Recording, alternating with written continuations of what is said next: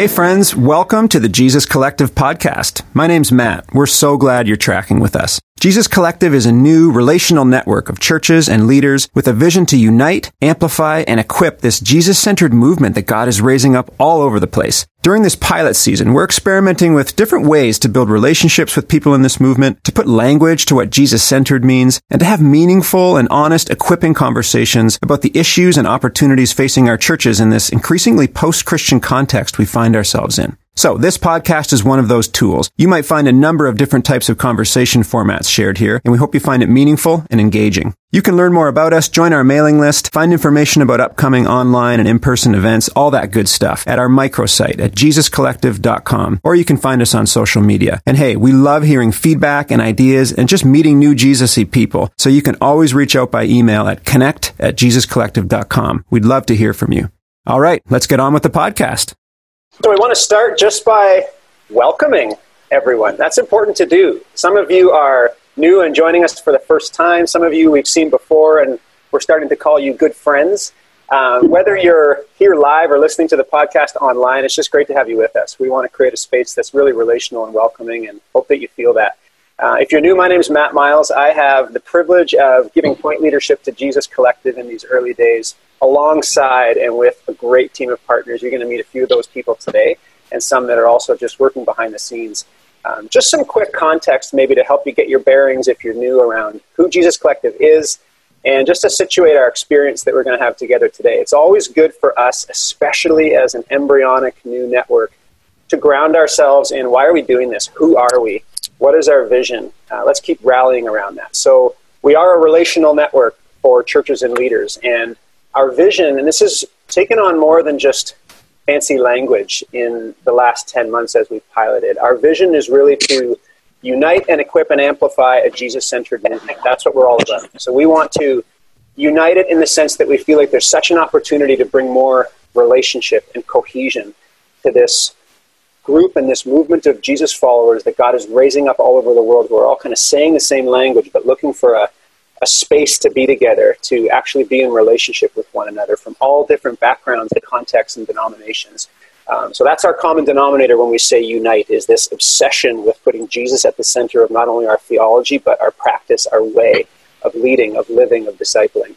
Um, but we want to equip too. We take that word seriously. That means we want to actually be producing how to value for leaders in churches that feel like, hey, we need more equipping to be our best selves and bear our best witness and to do ministry in a Jesus centered way. So, equipping is really important to us from a practical standpoint.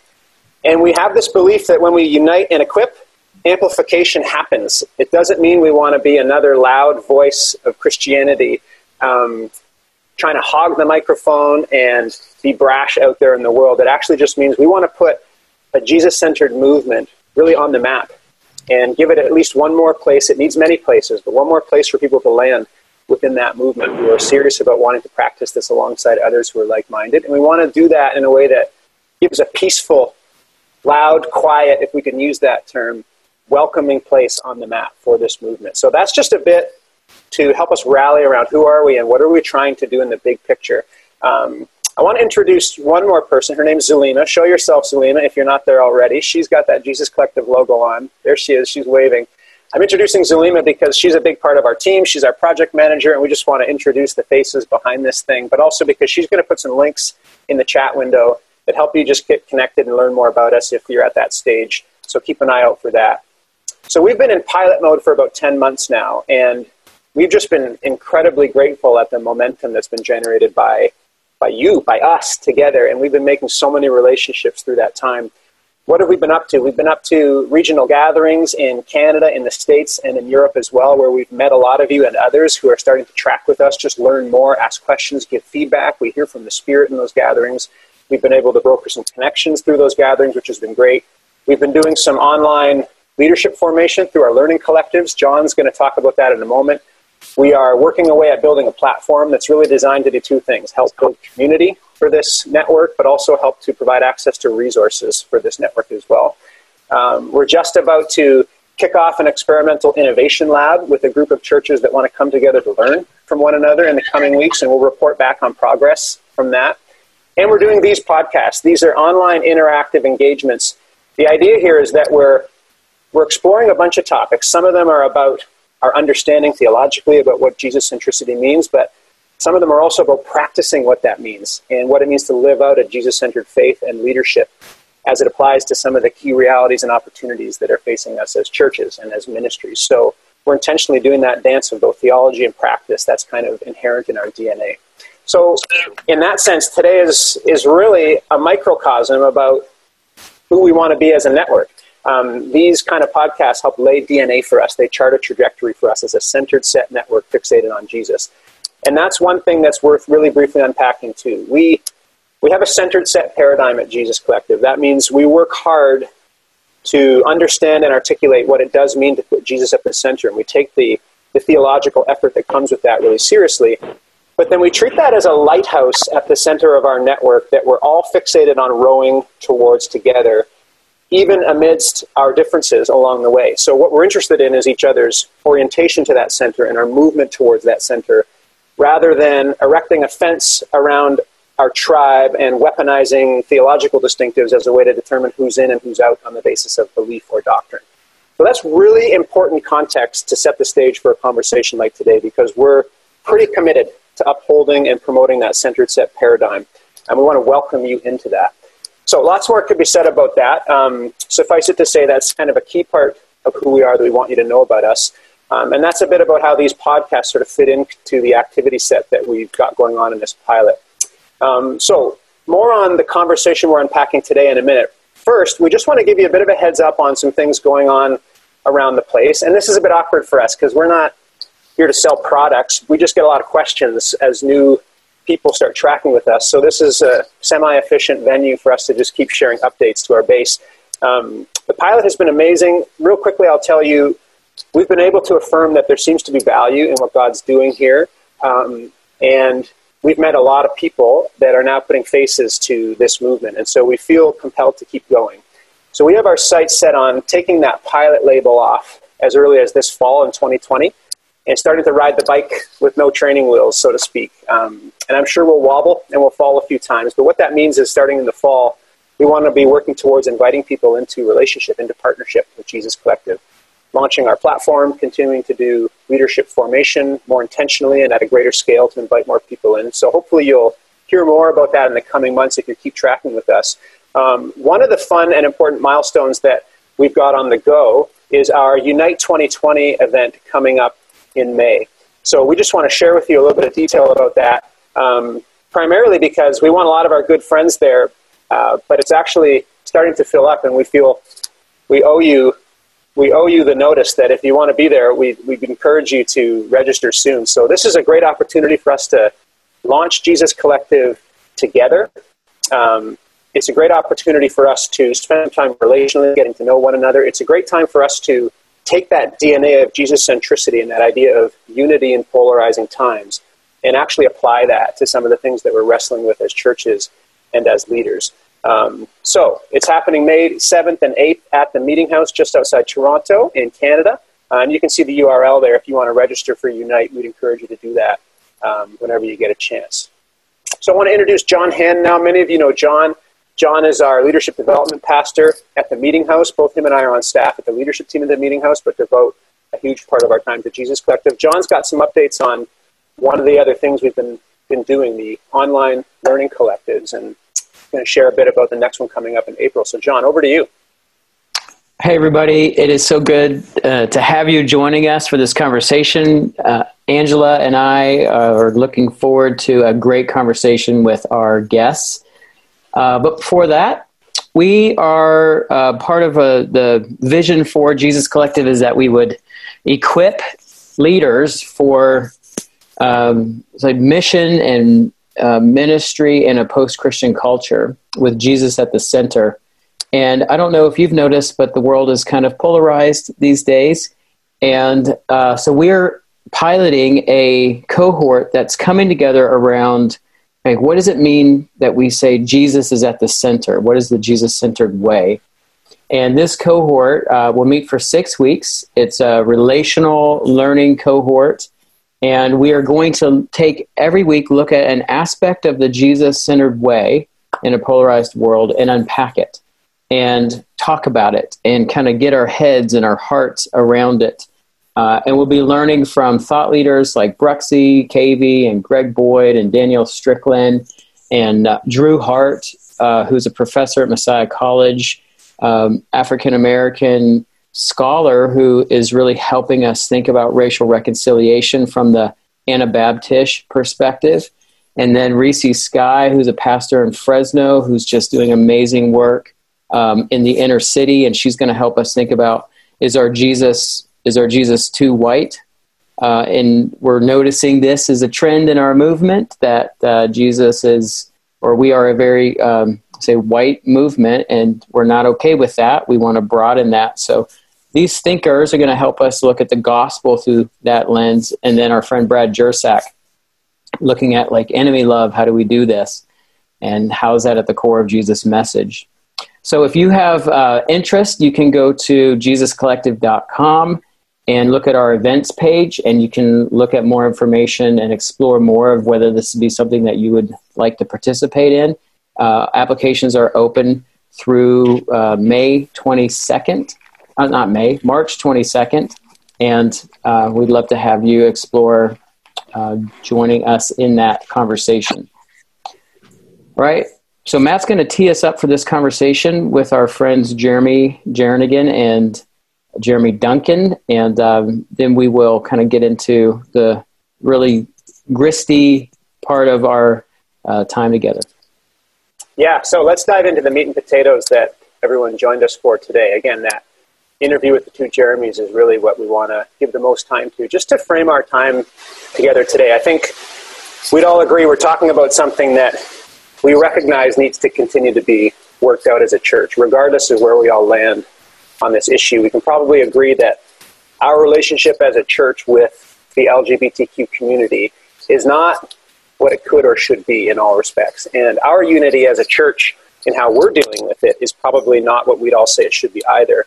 And on top of that, we're not even all clear on where to even start theologically necessarily. So there's lots of confusion and fear, I think we'd all acknowledge, that hovers around this conversation. But I guess part of what we're trying to do today is envision what if this situation and so many like it actually present us an opportunity not just to get through this with as few bruises as possible, but what if the way that we approach this together and the posture we take in learning and listening from one another is actually a chance to signal a unity that Jesus said would be the best representation of his love to the world? Now we start thinking about this as an opportunity because there's a correlation between the things that are the toughest and bring us adversity and the upside. And I think that's very true in a kingdom sense. So that's not just to gloss over the difficulty of this, but that is a vision we have that there's actually an opportunity here to signal unity that's transformative for the kingdom. And what if we didn't have to see the strength of our convictions and the disposition we take and the way we have the conversation and the way we welcome and engage others, especially who disagree with us?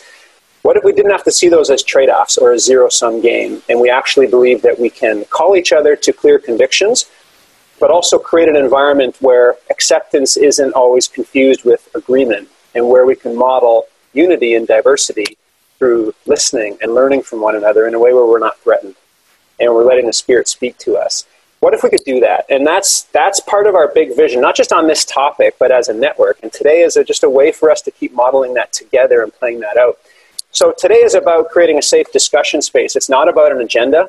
No one's trying to convince anyone of a particular position or, or anything like that. Um, but at the same time, as a network, we just think it's fair because transparency is a value of ours. Just to share with you where we're at. Um, so, Jesus Collective is born out of an Anabaptist tradition. We don't expect or ask anyone to take on that label or identity.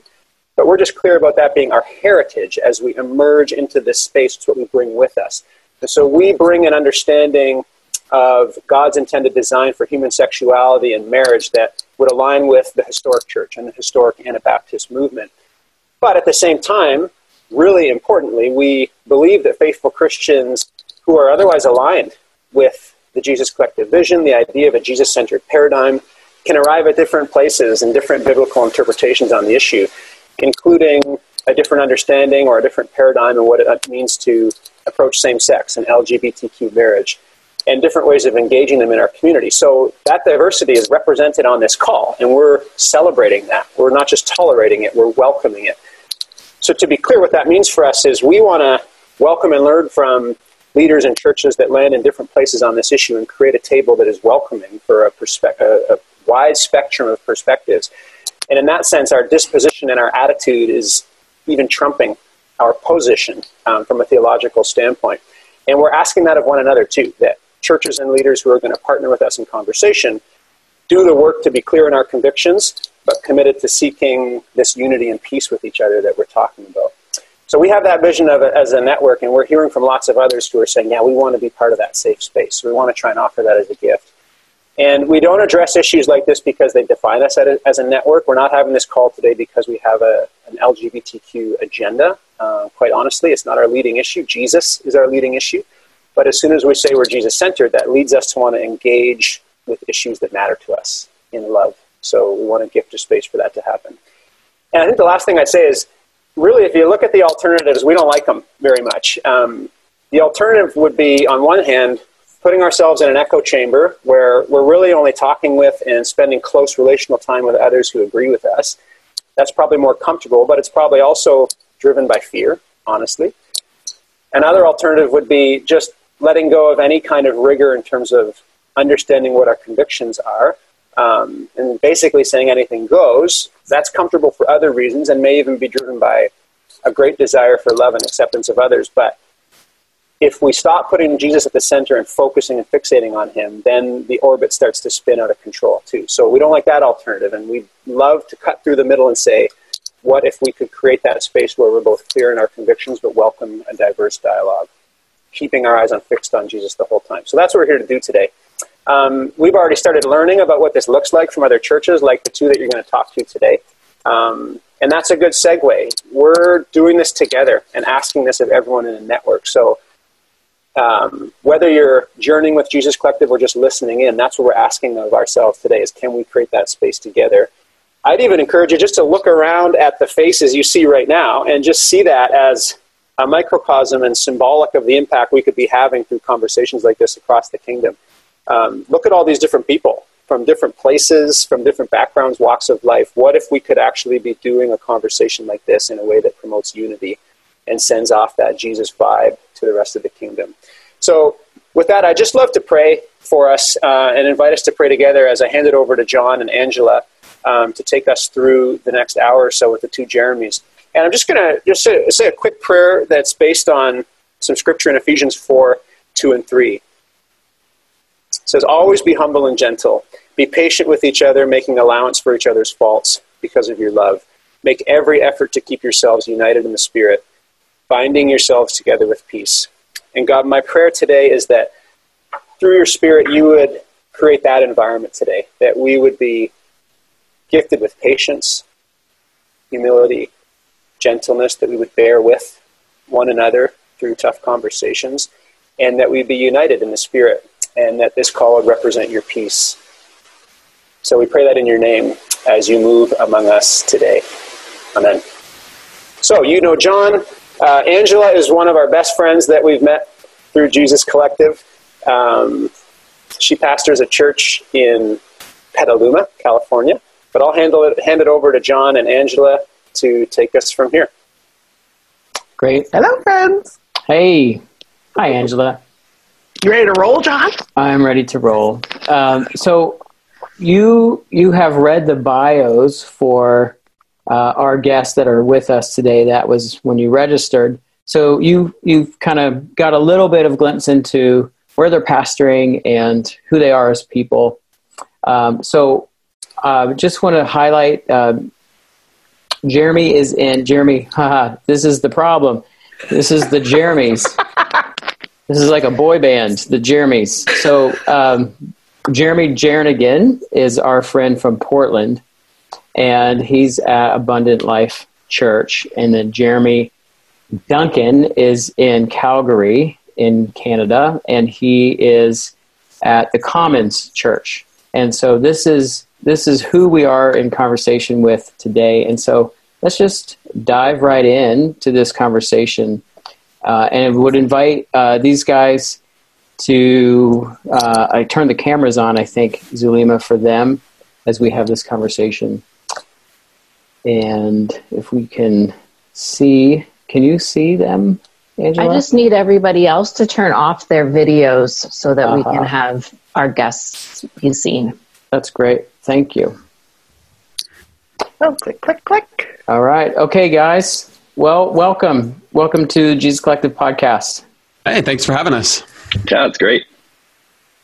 So um, let's just jump in. Would love to know, kind of, tell us a little bit about your context. Let's start with uh, Jeremy Jernigan.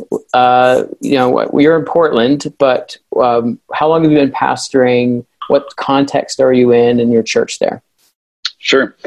So I am a second generation uh, preacher, pastor, grew up in the Christian church uh, tradition, uh, originally from Arizona, and um, uh, did did uh, Arizona culture for a while. And uh, about three years ago, uh, felt like God was calling us out to the Northwest, and so uh, we are a part of Abundant Life Church here in um, the greater Portland area. Uh, we have three campuses. We have one in Happy Valley, one in Sandy, both those are Oregon, and then one in Vancouver, Washington, um, which is just across the river from us. And so, multi site, three different communities. Um, all different expressions of the Northwest, and so uh, figuring out, you know, how do you do church uh, in the Northwest? Um, I was raised, uh, I would say, more of a traditional, uh, mainstream evangelical uh, background. Uh, but in my own journey, the last probably 10 years, um, just kind of discovered the Anabaptist movement and was really intrigued by that. And that's what kind of led me down uh, this road and has uh, led me to Portland, where I feel like uh, the culture is ripe for this conversation and, and ripe for reimagining uh, what the church looks like. And so, uh, yeah, it's been kind of a wild ride, but uh, I love the Northwest. I love the rain. Everyone always, that's always the question, you know, what's the rain? And I, I love the rain.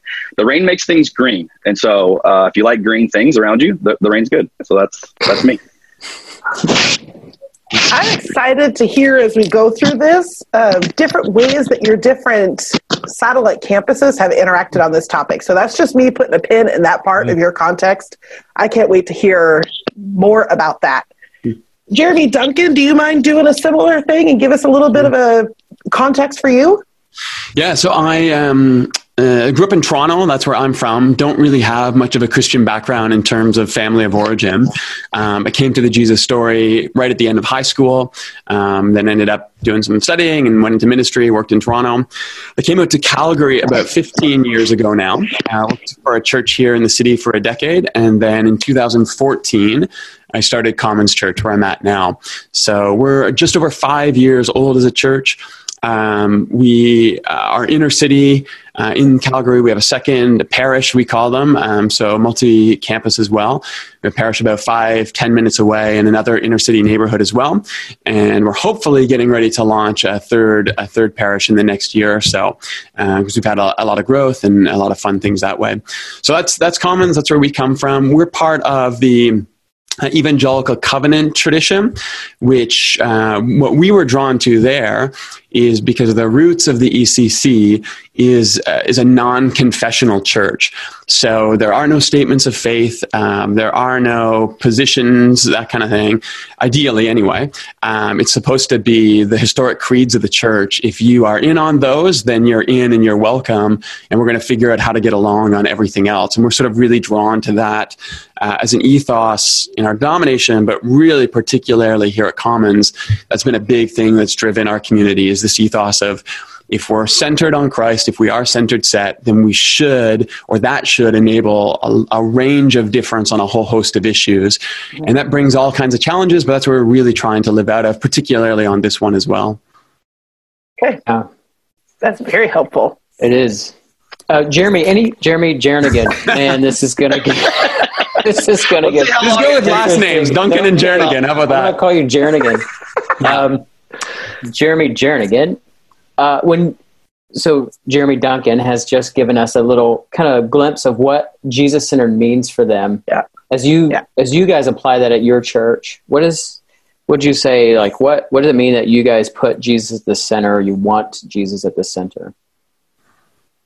So uh, I think for us, uh, the phrase that I like to use a lot uh, is just keep the main thing the main thing, and the main thing is Jesus. And um, in my experience in the church, and uh, I know we've got uh, multiple countries represented uh, in this discussion, in the American context at least, of which I can I have a lot of experience there. there's a lot of other things. that quickly become the main thing in churches, and um, for me, where I where I really saw this was uh, three years ago. Uh, you know, I, I, had been at my previous church in Arizona for 12 years, and um, felt like God was calling us uh, somewhere new, but we didn't know what that what that would be, or, or didn't necessarily know. So we just kind of entered in this season of discernment and, and looking. And so I had a chance to like interview a bunch of different churches of would this be uh, what we're looking for, and uh, gave me a really interesting perspective on the church in America mm-hmm. on what are the main things because you go to their website and you know I hadn't didn't know them didn't meet them but I'm quickly figuring out oh this is really important to you here. This is really important. I think of things like uh, how much nationalism is a focus at a church. That's a big that's a big thing that becomes a main thing in a lot of these churches uh, at least in in America. Um, you know the the political is it a is it a democratic church? Is it a republican church? I mean you start to you start to get these flavors where you start realizing oh that's that's it. And so for us i think um, you know uh, I, am the uh, the second pastor of our uh, lead pastor of our church. We're a 30 year old church. And so uh, our founding pastor was there for for 28 years. So it's a little bit of a, a strange situation to walk into where they've only known one style of leadership only known you know one voice now you got me. I'm very different than uh, the founding pastor, and, and, and that's what he was looking for, you know, by his own admission. And so, for us, it's been a chance to to question a lot of things, and not in like a uh, those are all bad, but like why do we do this? Why do we do that? And in that journey has been really a simplification of um, let's like lock arms around Jesus and let's create room for a, a, wide variety of perspectives, and that has opened the door uh, for for where we are today. And um,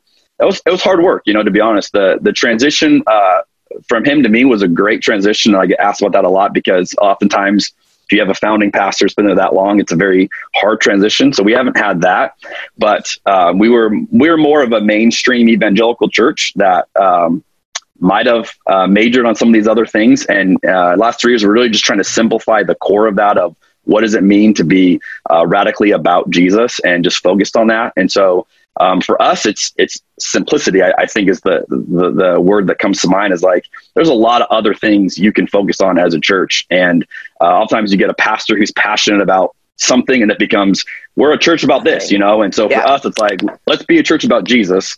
And we can have opinions and we can have things that obviously are important um, but we create space when we keep the main thing the main thing. So for us that's kind of been the way we've tried to navigate that. A great description. While we have you on the main screen. Uh, can you talk a little bit about what your approach is to welcoming and discipling the lgbtq community? Can we pop right into that? Are you game to take a go at that Let's let's do it. I was hoping uh, Jeremy Duncan had to start this. and give us a give us a um, a story as well, like with that. So this isn't just a. We just want to state from the beginning, and I know that you guys buy you you model this, but this is not an issue. No. This is not an issue to solve. This is not uh, something that is kind of in the way. This is like these are people, and this is a community, and these are real lives mm. that Jesus deeply loves, and so how are you loving you know in a story of transformation how's that happening people with well? faces that's yeah. right so I got thrown into the deep end of the pool on this one. Uh, literally, my first month here, um, I had a lady in our church that wanted to meet with me, and was very adamant. And I could tell uh, there's something behind this meeting. You know, all, all pastors kind of know when you get that that invite. And so uh, again, I'm like trying to get my footing. Uh, we had just moved our family here, and and she was like, "I've got to meet with you." And so I'm like, "All right, I don't know what this is about," and and ended up she wanted to know my view on this topic. And so uh, we started talking through theology, you know, which is where it usually kind of start of like, all right, here's the way I understand the scriptures. Here's the way I kind of understand what Jesus was doing. And this is what makes the most sense to me. And here's, you know, some of the journey I've been on in, in understanding that. And what was interesting is we were both um, theologically fairly similar uh, as to where we were landing on that. Um, but I, I could tell there was kind of like this anxiety, there's this anxiousness. And in the conversation, I just, you know, kind of asked her some questions. I didn't, I knew, I'm the new guy, I don't know. And uh, found out she ran a, a, a national uh, organization that focused on this. And um, I won't say too much about it, but uh, of a very conservative variety that I personally didn't resonate with. Um, and yet she had been a part of our community for a long time. And, and so she wanted to know, you know, would I endorse the way that she was applying the theology? And uh, that's where I just said, Hey, I don't really resonate with that at all. Um, understand where you're coming from, but like, that's, that's not what my heartbeat is for this. And, um, and then I, will not forget we get this really tense moment. And she goes, so what are you saying? And I said, well, I, I, my goal, and I said, I don't have this figured out, but my goal is to create space where someone who could maybe disagree with me theologically on this would still have an ability to be a part of our community and, and be actually connected to what we're doing. I want to work on that. And she's like, so are, are you telling me that, that someone who could be openly gay could serve in our church? And at that point, the answer was no, because we hadn't figured that out. And so I said, well, as of right now, no, we don't, we don't have that space, but that's what I want to work toward. I want to figure that out. And uh, that's where I lost her. And she's like, well, then I can't be a part of this church anymore. And I'm like, okay, help me clarify.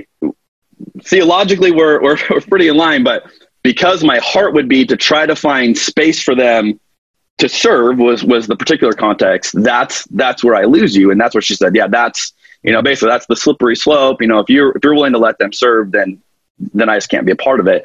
And she left and you know was very vocal in leaving.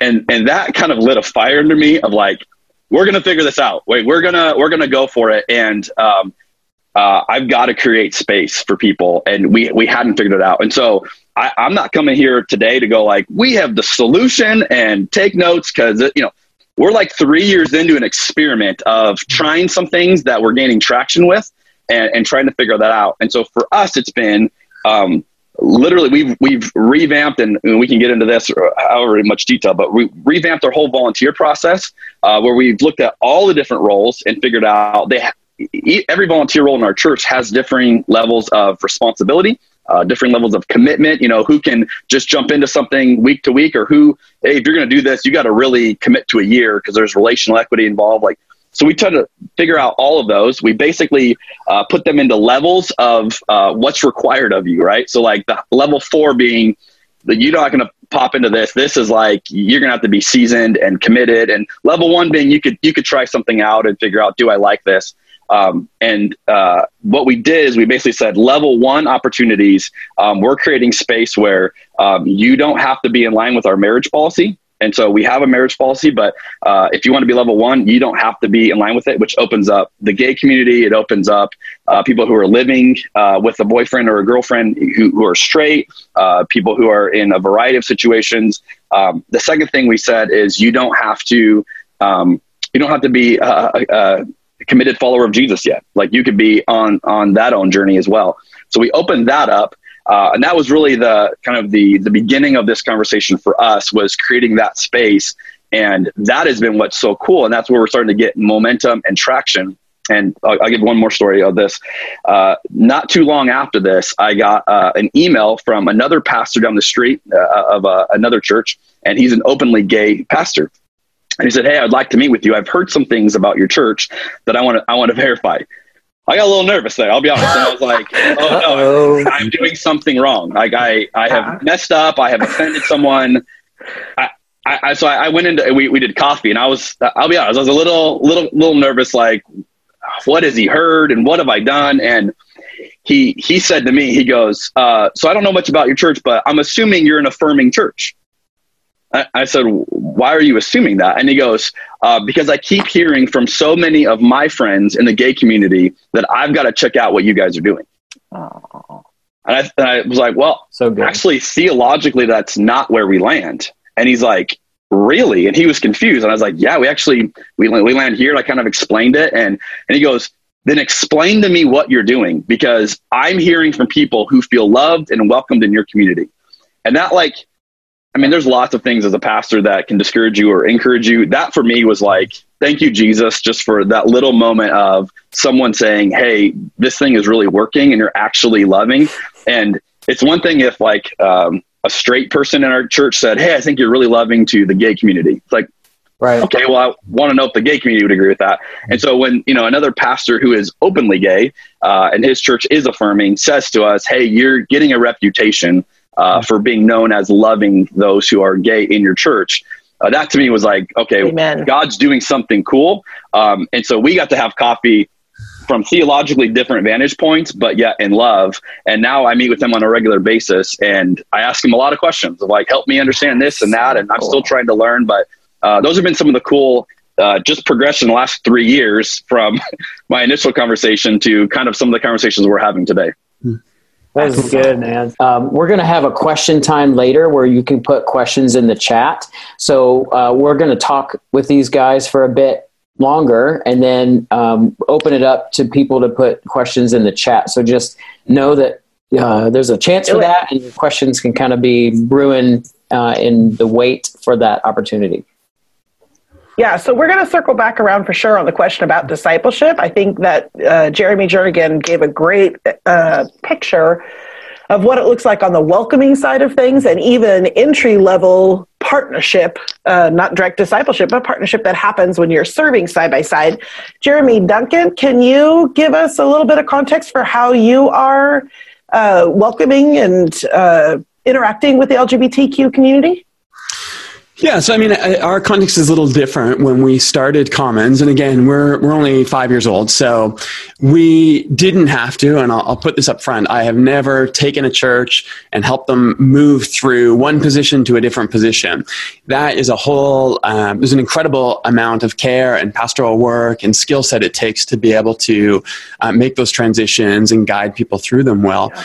Common sort of started as a blank slate. We're a church plant. Um, we're a large church now, but everybody has come sort of on the same footing.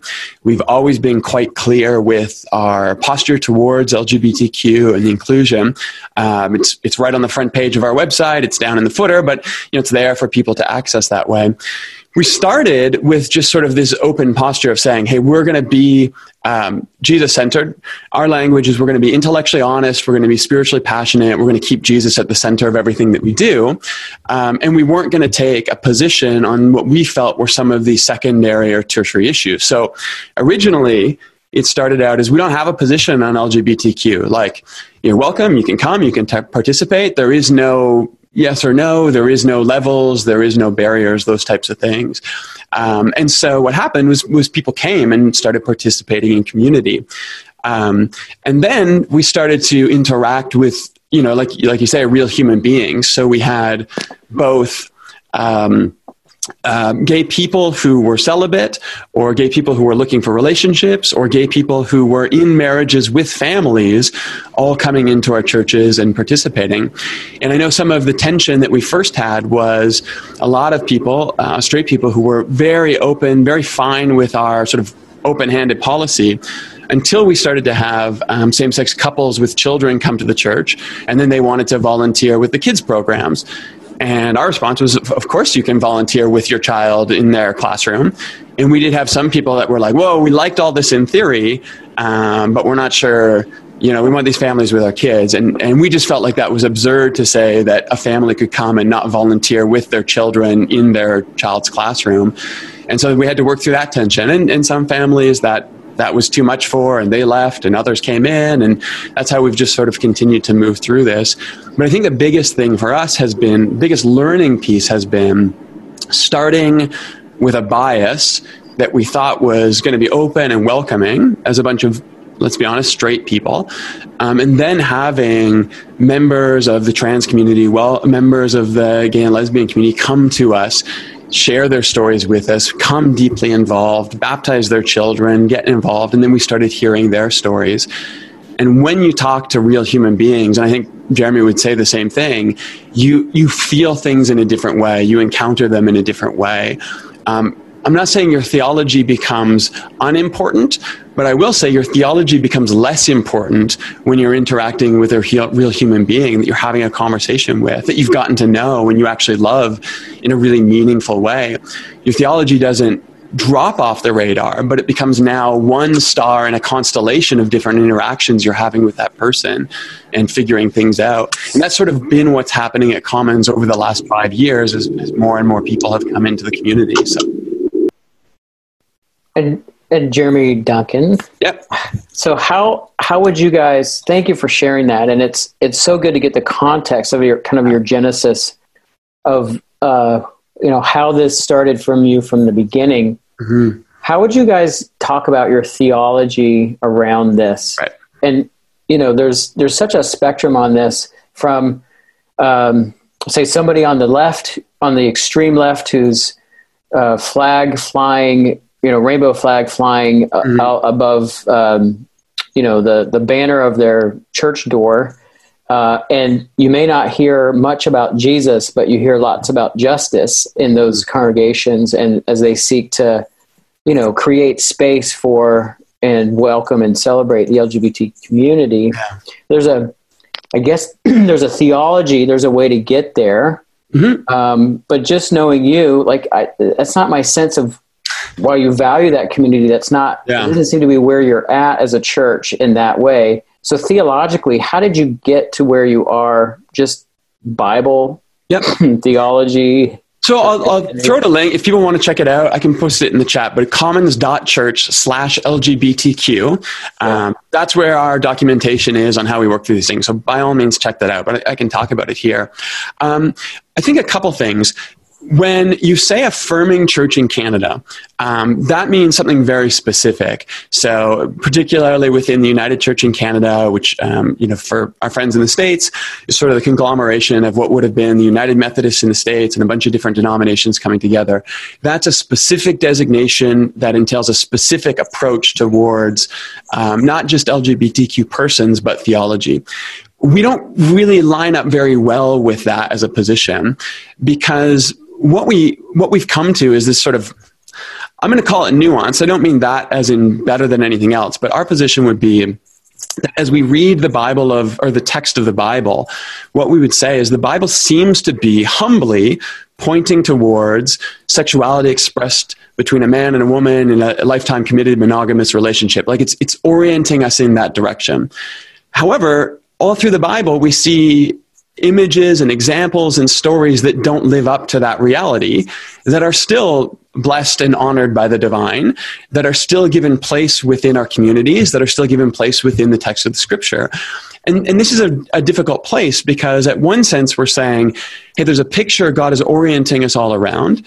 And then there's a reality where none of us measure up to that or none of us accomplish that in a full sense.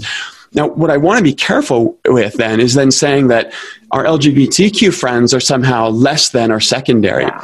Because I'm not saying that. What I'm saying is none of our sexual experiences live up to the reality of, of what creation was meant to be.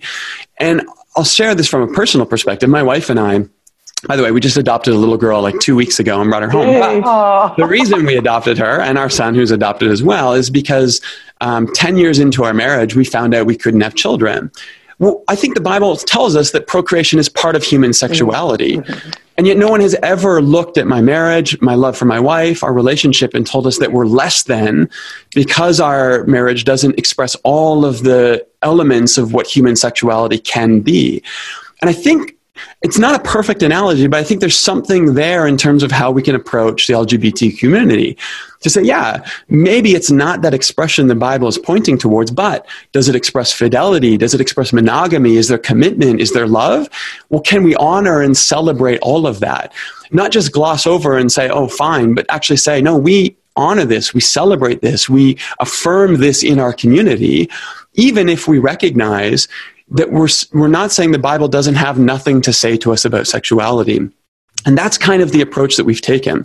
The other piece theologically for us is that I would argue the, the narrative thrust of the Bible is about the ongoing expanding inclusiveness of the kingdom and the commonwealth of God. That we start with Abraham as a person, and that expands to his family, that expands to the tribe that develops out of that, that expands to the nation of Israel, to the foreigner, the fatherless, the widow, and eventually to all the Gentile nations being invited in. That, that's the predestination of God. God called Abraham, and from the beginning, God always planned to invite everyone to the table. And to me, when I take that as the larger meta narrative of the scriptures, that tells me where are the people that are excluded, where are the boundaries that came to me from outside, and how do I begin to push them back and push them down? The other thing will be we don't worship the Bible at Commons. We're pretty clear about this. We love the Bible, we study the Bible. I've done my undergraduate, my graduate degrees in biblical studies, and I love that kind of stuff, but I worship Jesus. And at the center of that is a Jesus story that chose to pick up on certain cultural themes and nuances and chose to leave others up to our imagination.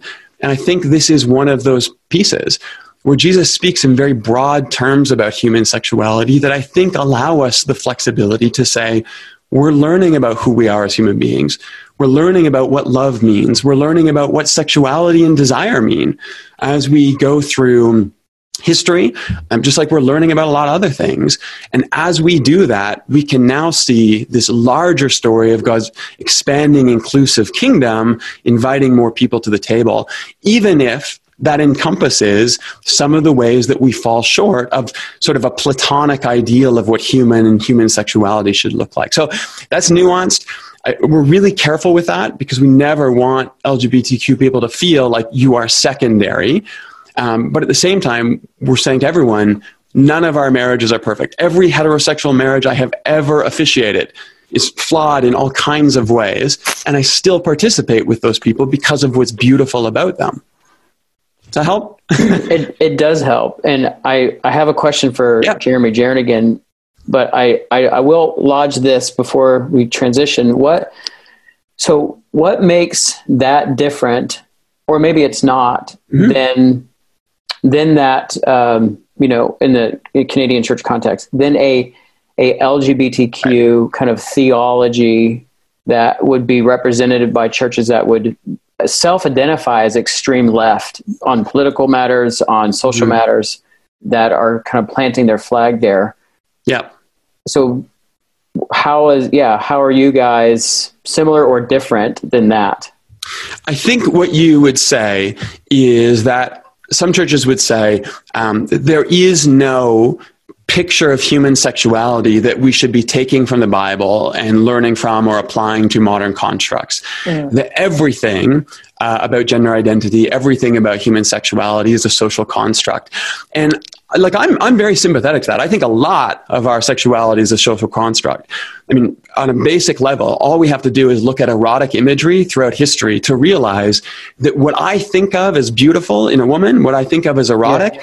has nothing to do with biology. It is entirely a social construct. Yeah. Because if I had been born 500 years ago, 1,000 years ago, my, my image of a beautiful woman would look very different because socially I would have been constructed to look for other things in a woman. So there is an element that that is true, but I think that can also be expressed in partnership with what does it mean to be human and what is the Bible teaching us about what it means to be human.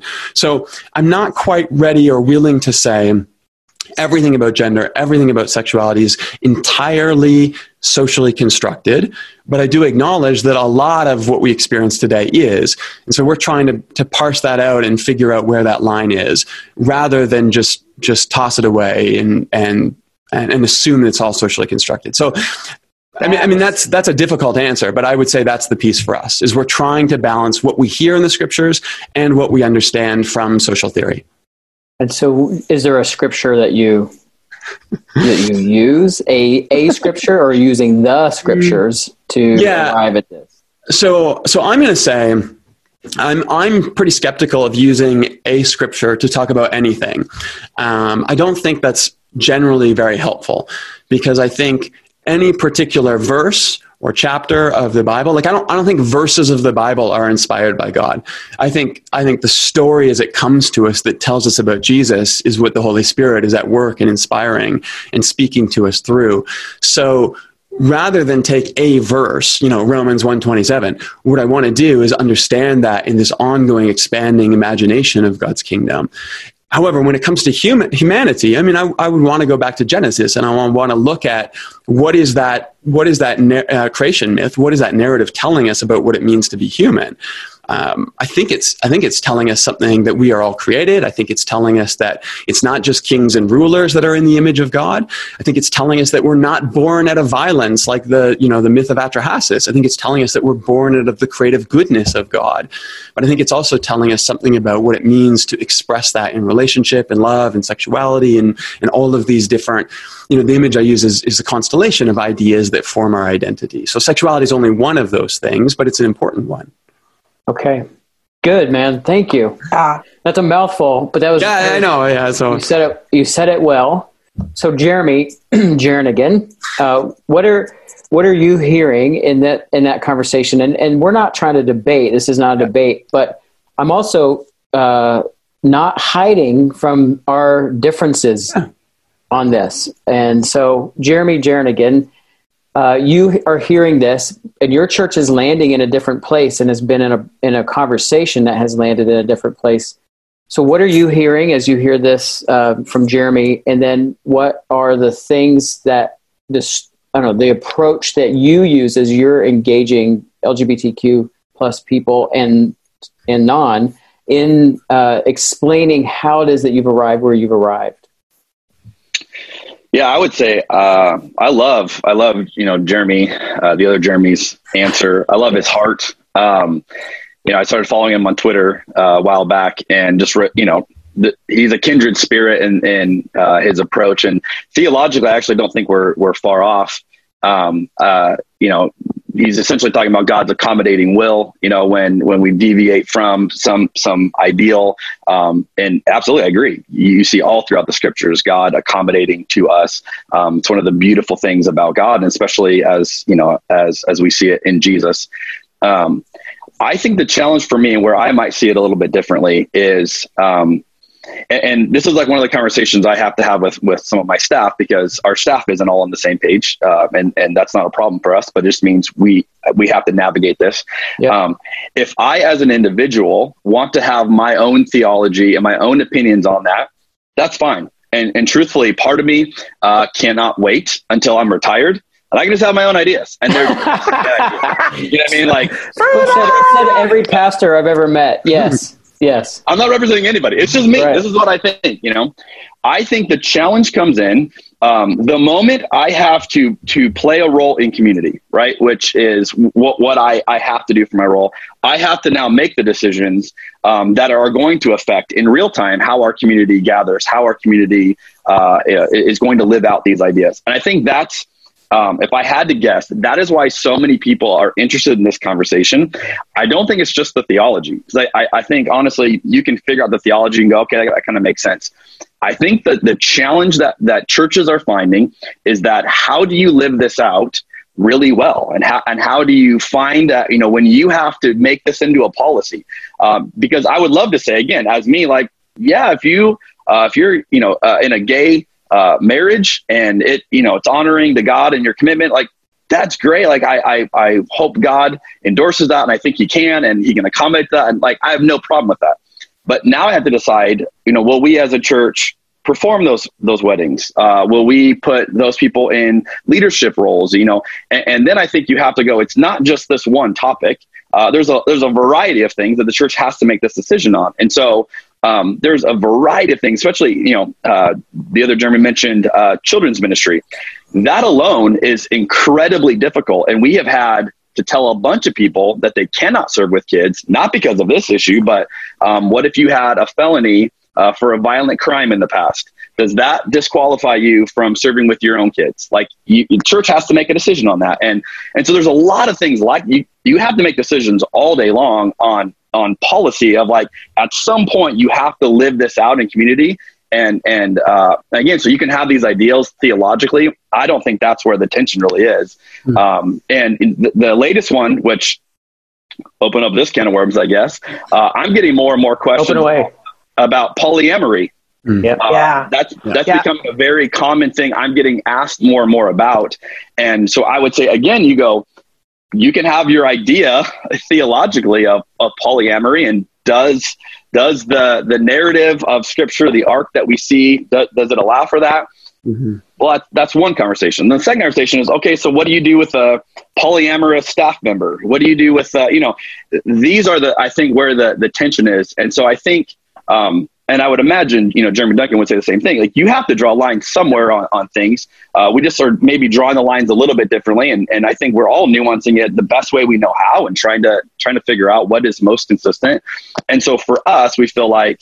Um, you know, I, I think uh, you look at the, the the bigger story of Scripture, and I totally agree. It, it is about more and more inclusion. It's amazing. What what perplexes me, and I guess that's maybe the word I want to use, is that Jesus seemed in in the uh, the area of sexuality to go the other direction, and I've always been like perplexed by that. Like, what's up? And I think of like, you know, in Mark ten, they're asking him about divorce like not the not the design okay the, you know what do you say jesus and rather than like going on this whole divorce sermon jesus goes back to the beginning and goes well in the beginning god created them male and female and it's like so that's his answer to a question about divorce was like let me go back to the to the design you know and so that's the model i try to replicate of of not well, what about this and what about this? And again, you can go, what about transgender? What about polyamory? What about and and again, that conversation is getting more and more and more and more. And yeah, you could spend your your days writing a policy statement about every single possible mm. other option, and it would just be the longest document ever. Or I think the approach we try to take is from the example we see of Jesus, he keeps going back to the design of what what's the intent. And so, yes, I agree. God can accommodate, I also think there is an there is a design, there is an intent, there is. Uh, if God had His way, you know, it, it, would be like this, and all of us fall short of that, myself included. Um, God has done a lot of accommodating in my life, and so I don't think it's any different there. But I think as the church. Um, we have to make decisions on behalf of community in real time and and so i think you have to decide hey this is what it looks like for us and what i would say candidly is we might change it um, in the years to come. And so I don't think that's uh, thus saith the Lord. You know, this is always what it means in our community. Um, it's changed in the last three years. You know, who knows? Three years from now, we go, you know what? We're we're seeing this a little bit differently. We're understanding this a little bit differently. So here's how we're going to apply it. Um, I think that really is the nature of the conversation: is how how do you live these ideas out um, when you have to represent a community, not just these are my opinions. Can I can I jump in on that really quick for one thing? Yes. Yeah, I, I like um, one of the things that Jeremy said is that there are a difference of opinions even in their staff and leadership, and I, I want to affirm that uh, you know to use the language there because that's also the same here at Commons. We've actually said we don't have a position that everyone on staff needs to hold to, and also we don't have a position that you have to hold to if you're a member you can hold a traditional view of marriage at Commons and you are welcome as a member. You can be a same sex couple in a marriage with children and you are welcome fully to participate at any level of leadership of Commons.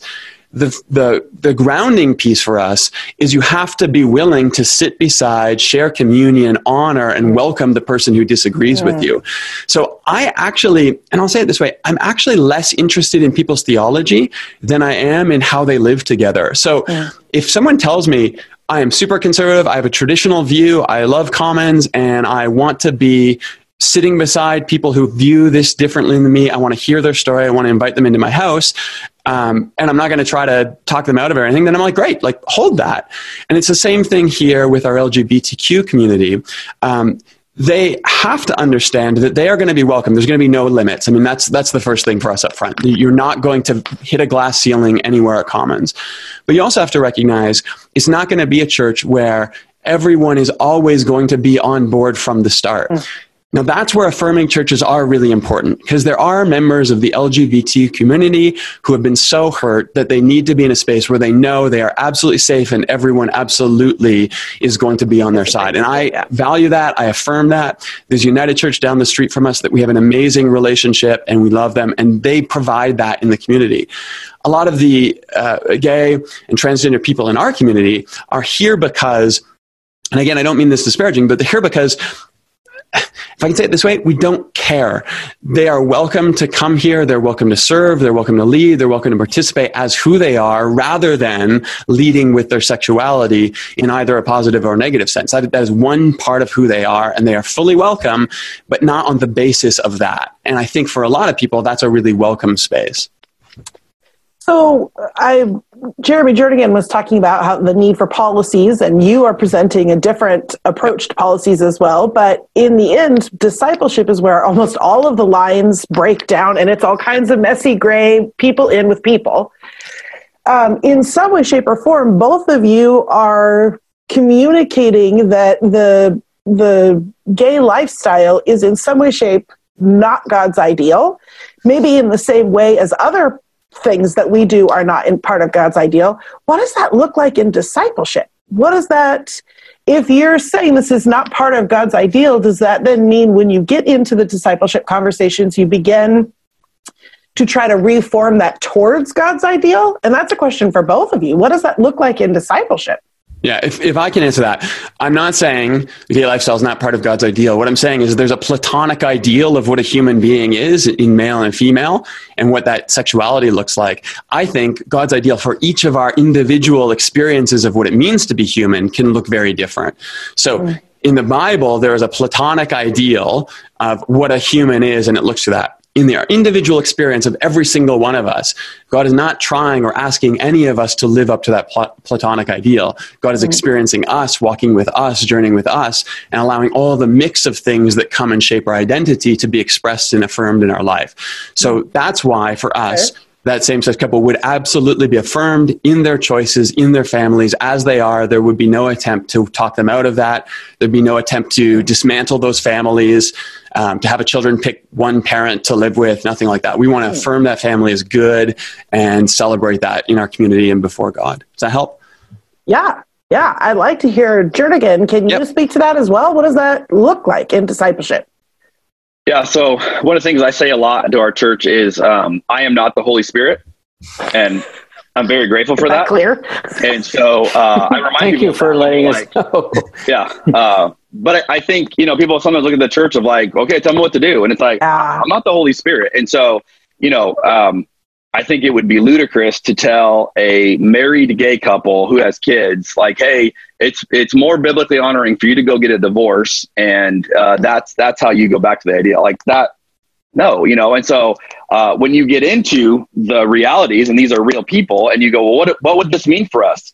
That's where I would just say I, I would invite them into community and go, ask God what He wants you to do. Like I don't know, like I don't know how to navigate all these and I hmm. think God can accommodate in, in a lot of ways. Um, I also think the church has to figure out how far do we accommodate in practice, you know? And, and again, um, I, would be curious, you know, uh, with, you know, the Commons Church, like, you know, so if a polyamorous couple said, Hey, I hmm. want to be on staff. Good question. Would you guys, would you be okay with that? Because I would, I would guess somewhere, you know, that there's that line that you go, Hey, this is kind of for us. We'd go, and I think that's just the difference of, um, our heart's the same. We, we want to disciple them. We're going to bring them in community as much as, as we know how, while also saying, hey, as best as we can discern it, this is kind of what makes sense to us right now. Acknowledging that that's, uh, again, uh, that's in community. That's not a, that's not a, some verse we got out of the Bible that we, we stamp down on everything. It's just as our community discerns it, this is what seems, seems right to us in the Holy Spirit right now. And we're trying to navigate it, you know, in real time. I absolutely agree. I mean, obviously, we, we don't have policies around these things, um, you know, I, and that gets difficult as the church gets large. Um, but we, we try to deal with things on a one to one basis. But you're right, absolutely. We've had the conversation about polyamory and what that looks like. For now, our conversation has been about celebrating fidelity, commitment, monogamy, love, these types of things, and that and, and polyamory sort of sits outside of that we're open to learning we're open to listening we're open to hearing those those families and their stories. Uh, but right now that's where we sit. And, and i think it's the same thing. We, we all have to figure these out. We all have to be willing to listen though even when it makes us uncomfortable. And i'll admit that the polyamory one makes me pretty uncomfortable. But if i'm not willing to at least listen to those stories then how am i going to learn? How, I gonna, am i going to move forward? So yeah. yeah that's tough one so, uh, Duncan, I, I think I've got a picture of what that looks like for how you're creating safe spaces across the board. Mm-hmm. But I'd like to hear from either or both of you. Um, Jernigan, you just said, I'm not the Holy Spirit. So I'm encouraging, uh, for instance, this uh, gay couple that has kids, that is married, get in, get into the community, make relationships, figure out what the Holy Spirit is trying to say to you what is that? How are you teaching your people to create safe spaces for this kind of disagreement? So you invite this couple into the community to hear via the community hermeneutic, but there's difference all over the place. How are you training your people to be in relationship with each other as they differ? Yeah, I'd love to jump on that. Uh, one of the one of the ways we rolled this out is um, I, I uh, in, in the, like the first year try to figure out what are our essentials as a church, and by that, if someone were to ask Abundant Life, um, what does it mean to really have a Christian worldview, to have a, a Christian understanding of of you know theology, uh, to understand like what parts of Jesus is important, uh, you know how how do we understand it? Uh, we wrestled that through and we came out with just eight statements. And um, this is on our website if people want to see this, but just eight kind of phrases of like, these are the things. And um, like a lot of them, they're not overly specific on uh, this version over this, but like the overall arching concepts. And so, um, like one of them is like, we believe that God created. Well, how did he do it? Like, I don't know. And I don't think it really matters, but like, I think it does matter that you think God created rather than we just showed up here and now we're trying to make sense of it. And so what we did in that process is we formally acknowledged, and people can see this, your view of sexuality is not on the list.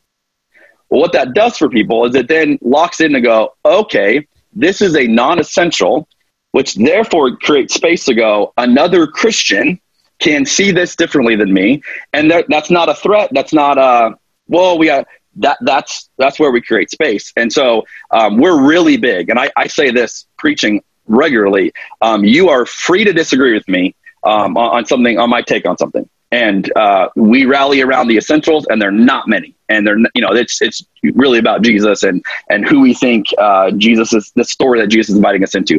Beyond that, uh, there's a lot of we don't have statements. We don't have a lot of things. I'm like, what's I get asked all the time, what's your stance on this? I'm like, depends who you ask on staff.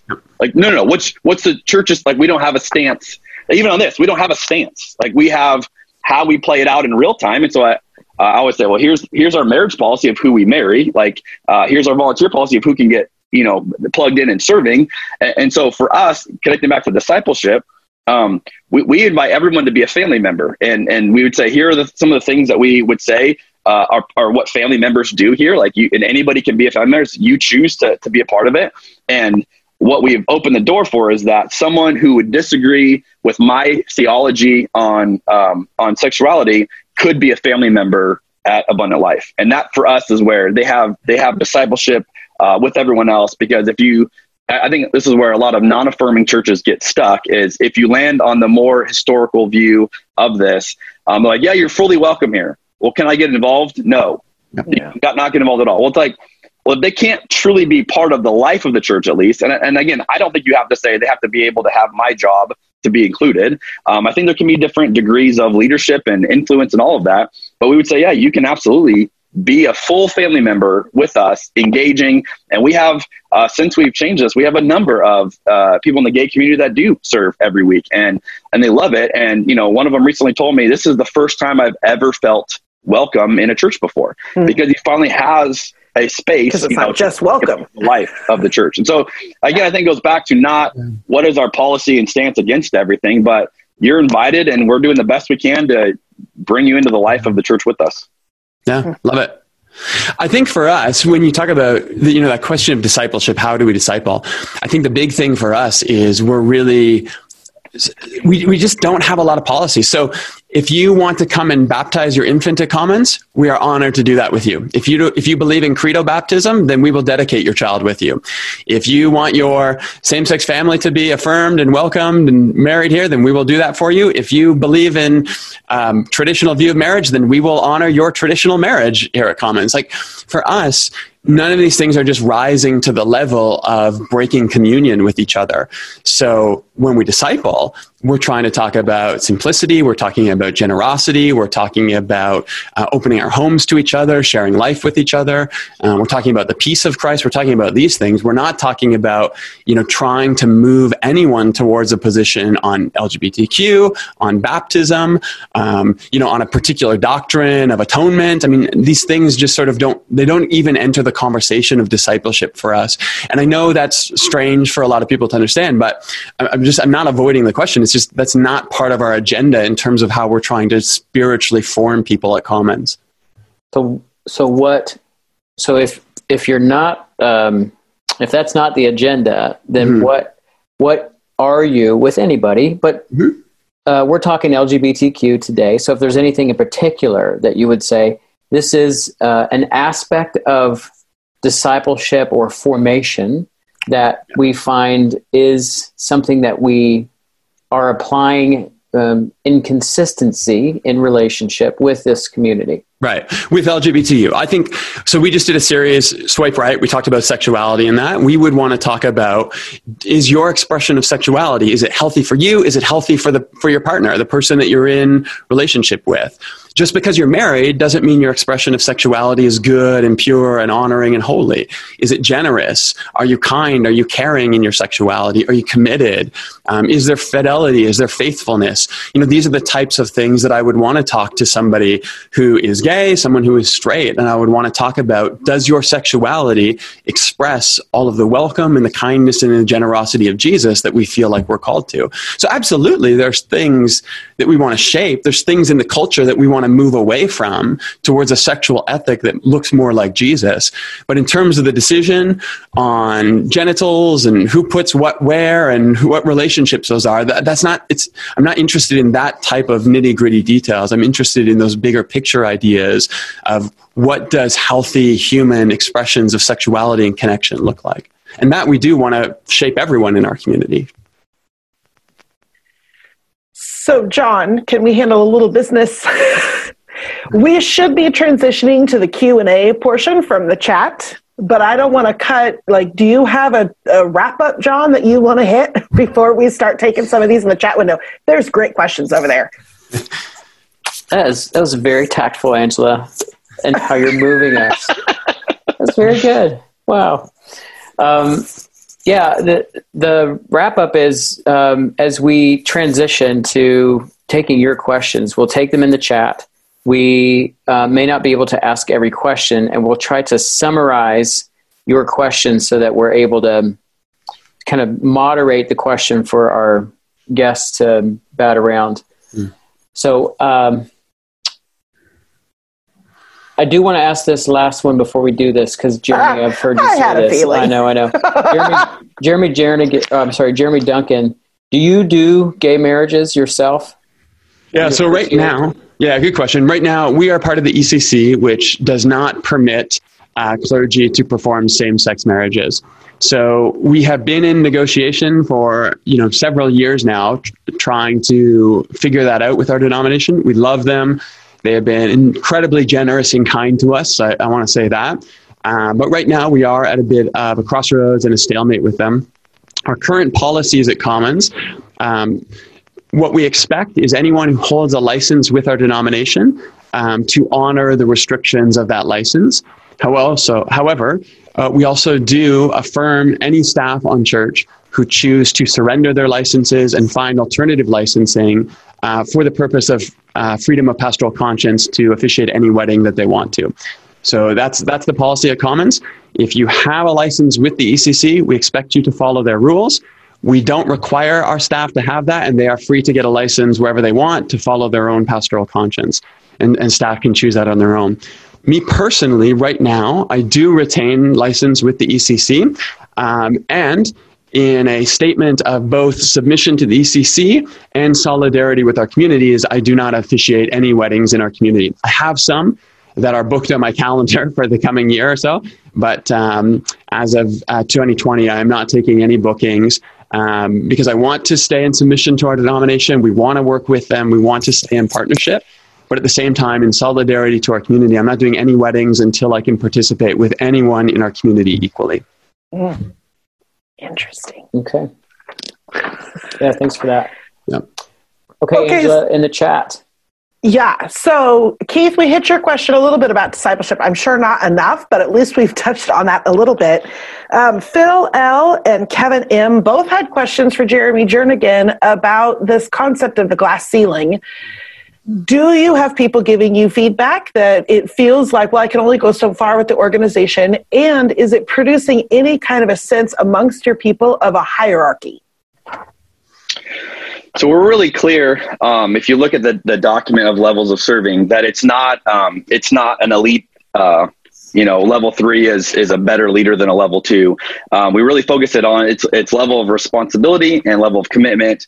Um, and so uh, you know the, each each uh, level up adds more things that we would ask of you because there's there's a greater influence that you'd have um, in our community. Level four is actually volunteer staff um, where uh, we would recognize a level three leader and say man you are you are such a, a pivotal part uh, and and that's kind of been uh, which is a separate conversation, but that's been a, a game changer for us. Even uh, we just since October have brought on 14 um, volunteer staff uh, that give a minimum of 10 hours fantastic. a week. They have staff emails. They go to staff meetings. Um, they have job descriptions. They get evaluations, and so we're really big on giving ministry away.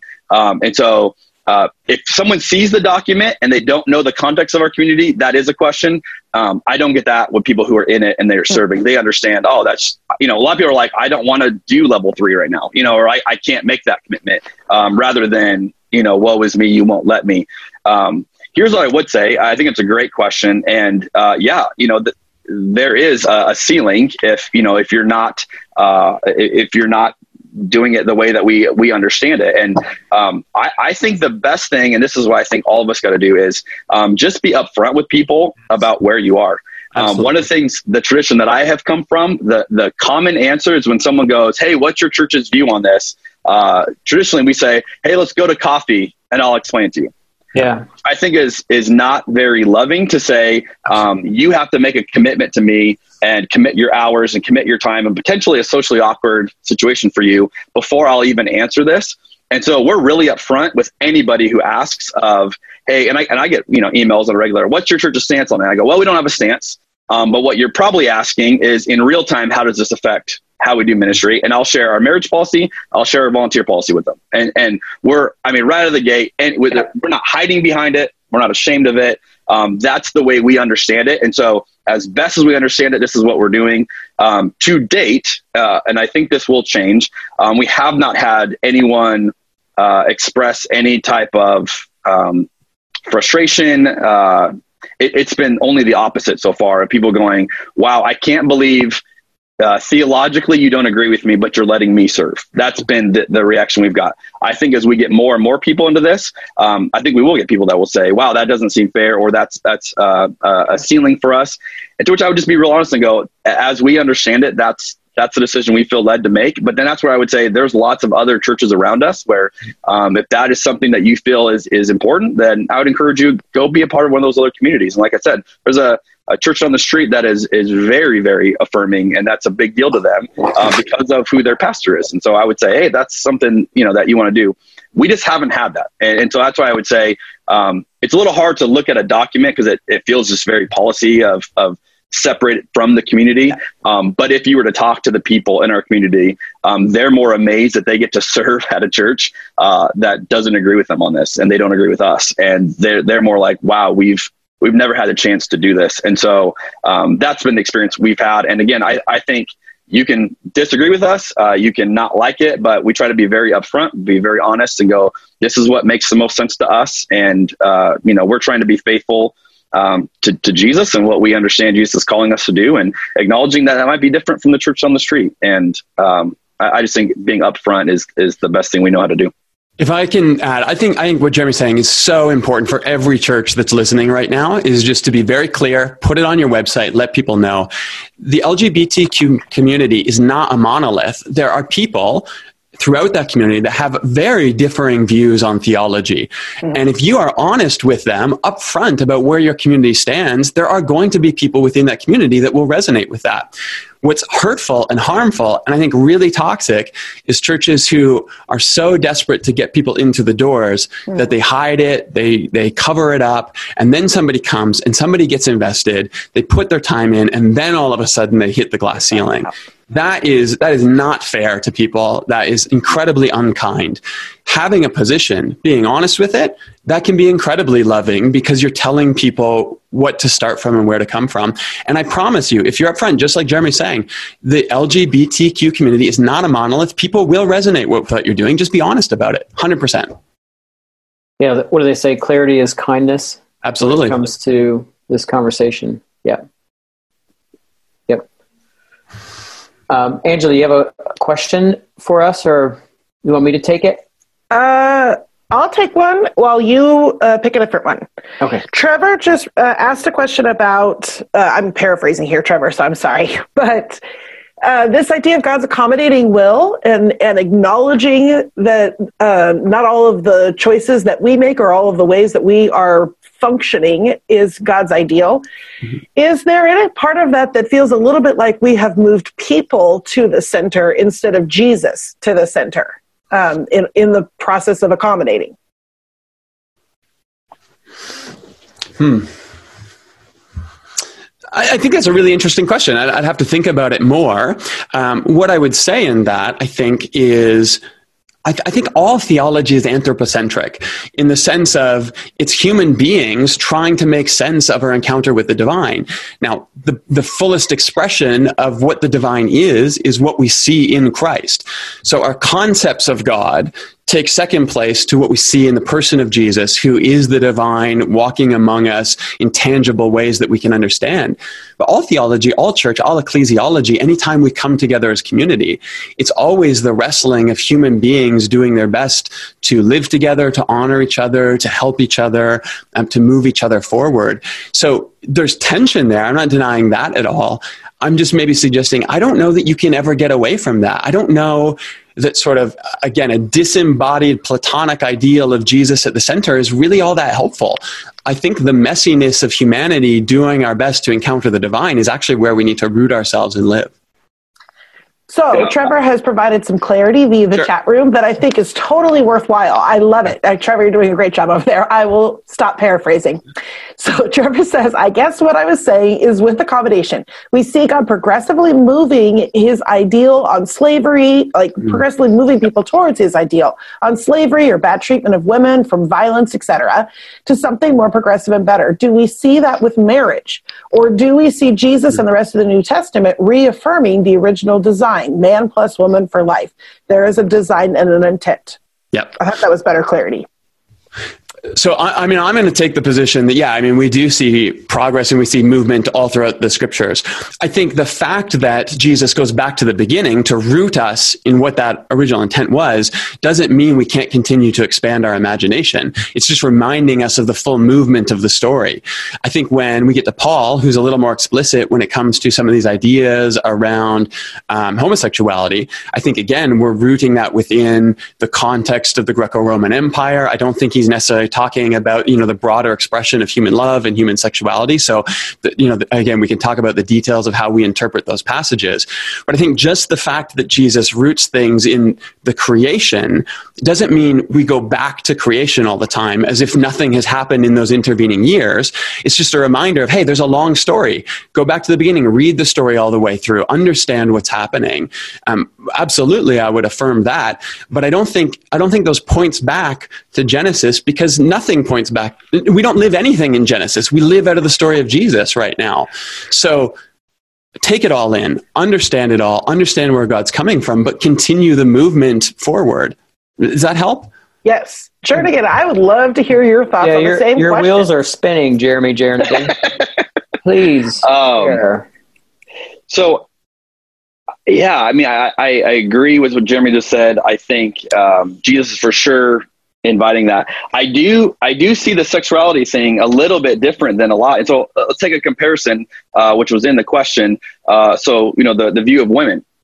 And so you could say, well, Paul's really strict on women can't do this and this, and obviously a lot of people have have made that argument. But I look at how did Jesus treat women? Well, he was radically empowering of women, and so again, you go, okay, so that's all these things I think you can look at the trajectory. And I agree. I don't think the, the, the goal is to go back to Genesis and like recreate something. I don't think at all. I, I just think when it comes to sexuality, because again, if you go like that Mark 10 passage I was talking about, um, Jesus keeps talking about, yeah, and if someone remarries after divorce, they've committed adultery. And you're just like, oh, like, I mean, that's just like one of those as a pastor, like, I don't want to preach that passage because everybody who's been remarried in my church is like, wait, what, you know, and it's just one of those, like, I just try to wrestle with that and go, man, that looks like if, if, you know, this narrative is opening, opening, and he's like, oh, we're talking about sexuality, and like he, he goes a different direction with it. So I'm trying to be as, um, intellectually honest as I can with that, wrestling with that tension and acknowledging it's just a weird tension to me.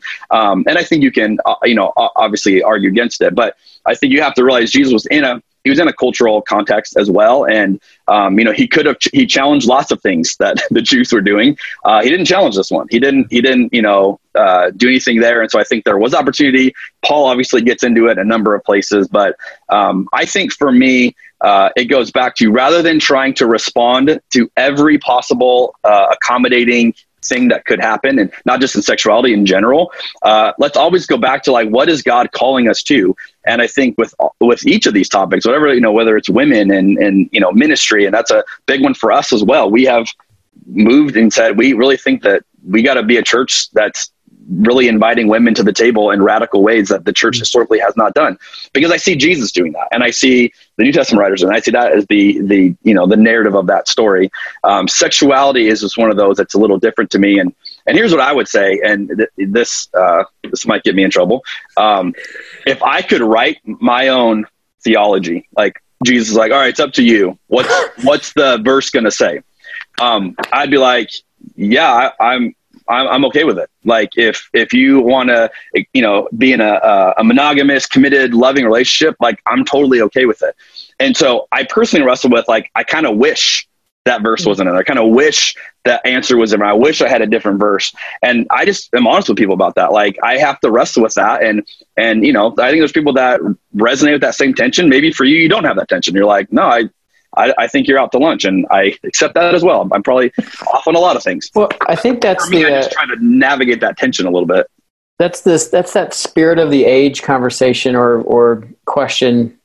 So Jeremy Duncan, mm-hmm. with the view that you're taking, which I have respect for, and we have, you know, as Jesus Collective, we have a a center on this that is uh, different than where you guys land, mm-hmm. and so you know, this question maybe is being asked out of that. But if it's that sense of like, what then is the governing authority that keeps us from getting kind of engulfed completely in the spirit of the age? Mm-hmm. So if the spirit of the age is is this today on um, this approach to the community in terms of uh, fully ordaining and sanctioning covenantal marriage, then the spirit of the age in 10 years might be polyamory sure or and then who knows you know people can take that to terrible extremes and i've yep. heard those arguments what's the governing authority then that checks us from getting swallowed up into the spirit of the age?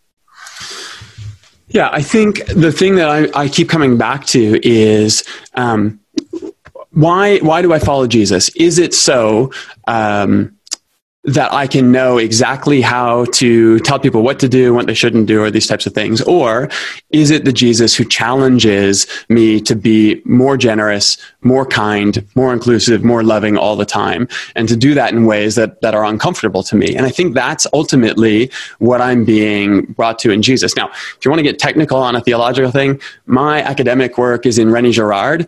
Um, this whole idea that what we do as human beings is we scapegoat each other. Mm-hmm we, we imitate each other's desire that draws us into conflict with each other. And the way that we uh, alleviate or let out that tension is by dividing into an us and them. Mm-hmm. And that everything about the Jesus story is about teaching us how to not need a them anymore that's what i see at the whole heart of the gospel story. That's what i see happening on the cross is we make jesus the other and then jesus says to us in that moment i forgive you. I refuse to make you the other even when you are crucifying me. And if that's my heart like if that's the center of what jesus does for me in terms of spiritual formation well that's going to play out in a lot of different ways. It's going to play out with my neighbors who come from a different religious background. It's going to play out with my neighbors who have a different sexual identity. It's going to play out with people who I think different politically from. It's going to mean that I'm going to shape a community that is fundamentally based around the idea that I do not need an other to define who I am. I don't need someone I'm against to know who I'm for. And that's what I'm trying to live out of. Now, I'm going to argue that that is the most countercultural thing that we could do anywhere. So you can say I'm giving into the spirit of the age by welcoming people. What I'm saying is I am I am not drawing lines. I'm not making an other out of anyone, regardless of who they are. I refuse to give in to violence. I refuse to give in to othering and scapegoating. And in that, I am setting myself against all of the politic of the world to embrace an entirely different kingdom and commonwealth of God. Mm-hmm. Yeah. We can all just observe a moment of silence. like, and and wholehearted wholehearted agreement, you know, in the in in what you're saying in terms of like what is the call of Jesus, um, and and then maybe differences in where where we all on this call are landing in terms of the application of that. Well, and this is a good point because th- that also means that I, as much as I want to advocate for uh, the LGBTQ community in my community, I also don't want to do that by scapegoating those who have a traditional view of things yeah. and saying that they're somehow bigoted or they're unloving.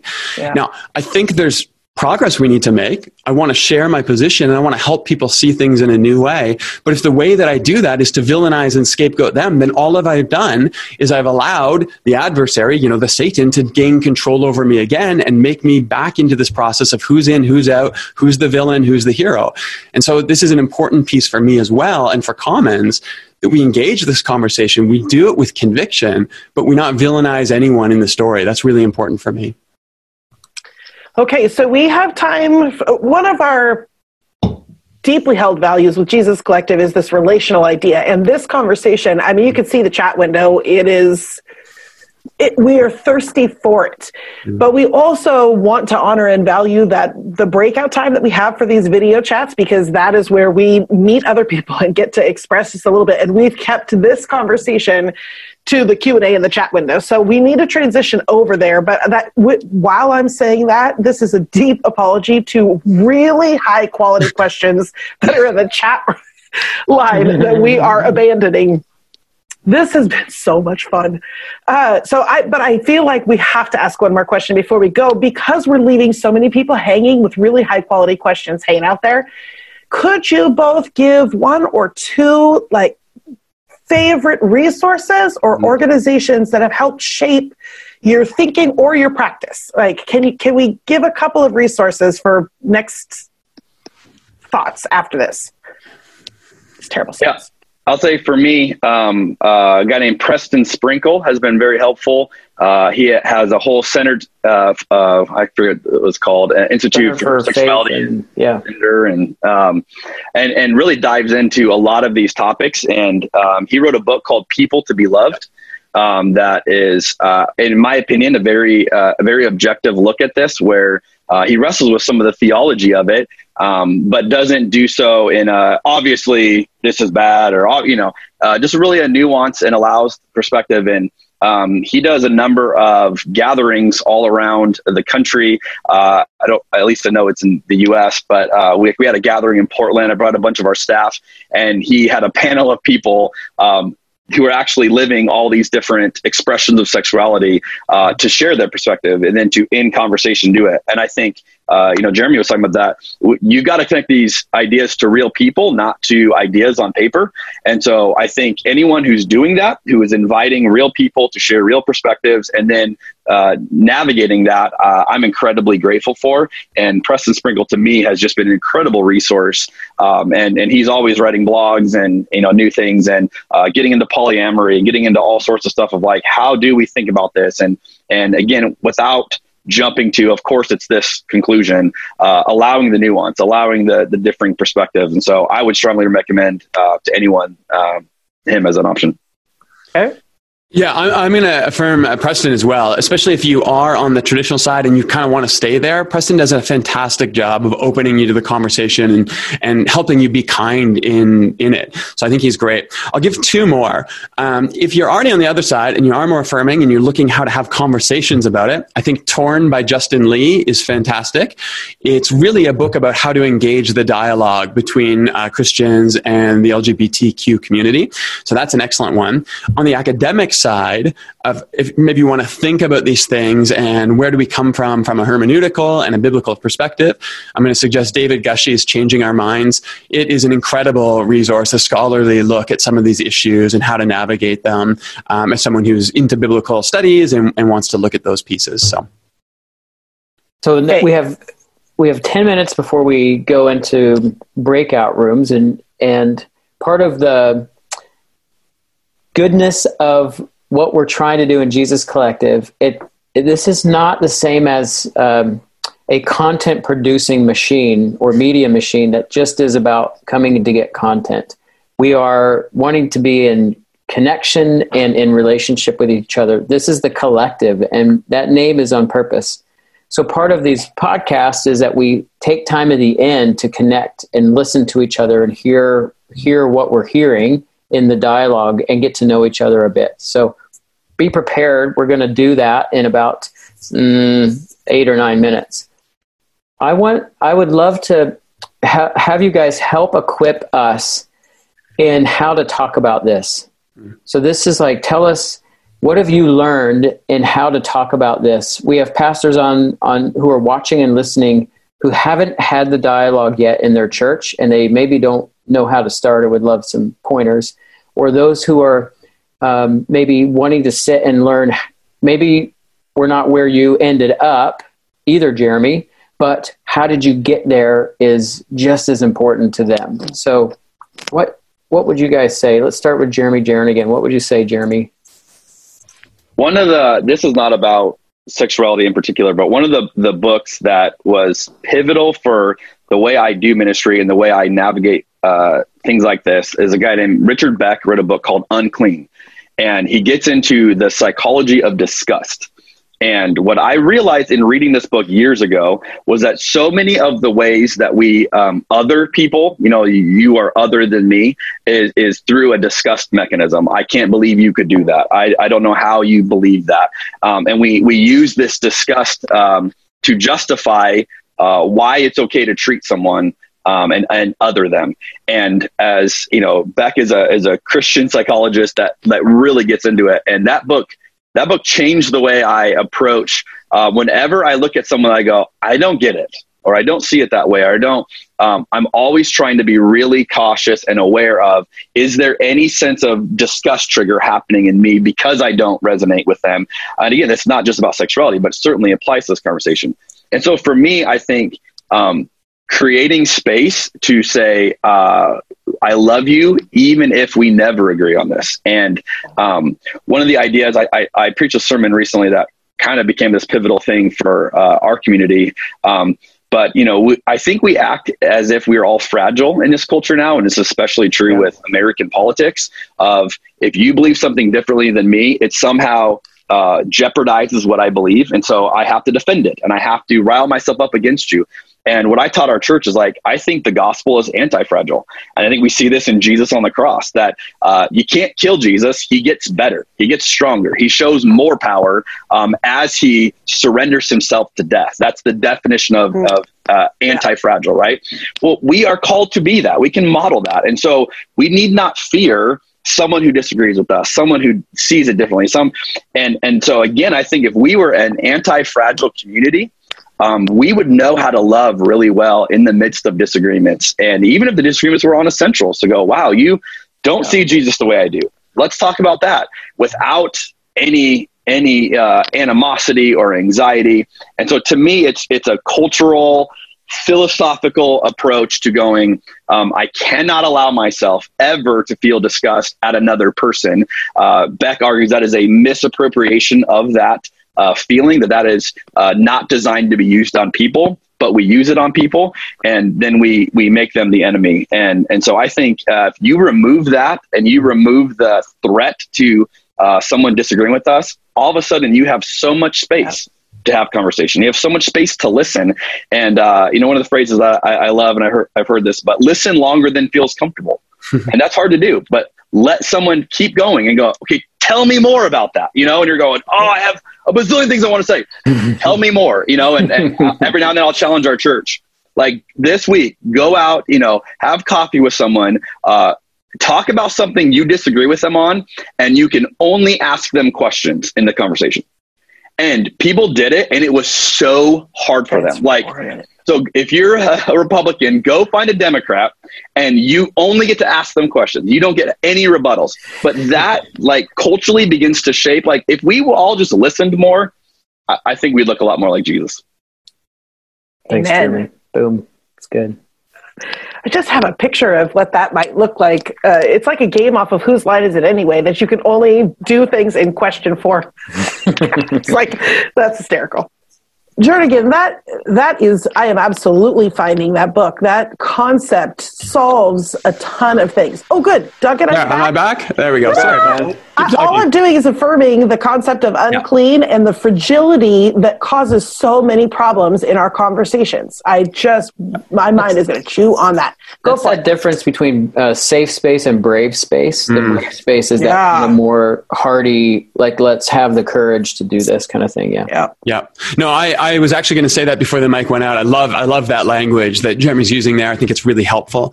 I think when it comes to having these conversations in community, um, I, I want to suggest, and again, I'll, I'll put the caveat out there. I have never taken a church and moved them through to a new place. Mm. I started a community in a particular posture, and that's evolved, but that's different than sort of changing the dialogue.